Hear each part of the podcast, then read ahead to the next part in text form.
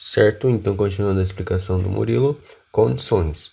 Como produto desse processo, o Florestan Fernandes identifica um desajustamento estrutural, no qual os antigos escravizados, após eles foram libertos, eles ficaram relegados a viver em estado de marginalidade social.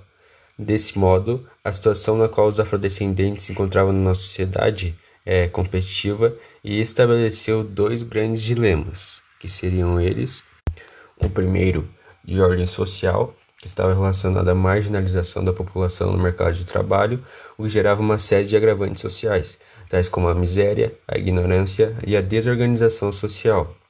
Já o segundo dilema era de ordem racial, que estava mais é, diretamente ligado ao preconceito da cor e não é, a marginalização da, da raça, né, da etnia. É, então esse segundo dilema era mais pela cor mesmo da pessoa e não marginalização o que não faz também sentido nenhum. Agora, as concepções. O preconceito racial estaria muito mais relacionado ao imaginário, ou seja, as concepções compartilhadas socialmente que estabeleciam um rótulo de inferioridade e incapacidade aos afro-brasileiros para o trabalho.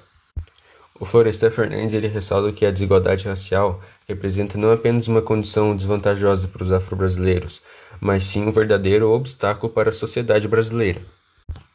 Termos: embora a sociedade brasileira estivesse cada vez mais modernizada, vamos dizer assim, em termos é, econômicos e sociais, isso não é, aparecia, não ficava evidente nas relações entre os negros e os brancos.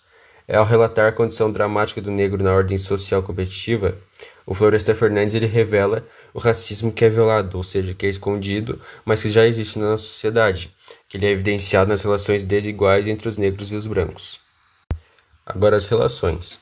Em seu livro A Integração do Negro na Sociedade de Classes, ao demonstrar marginalização social dos afrodescendentes após o fim da escravidão, é, desmistifica o caráter harmonioso das relações raciais do Brasil.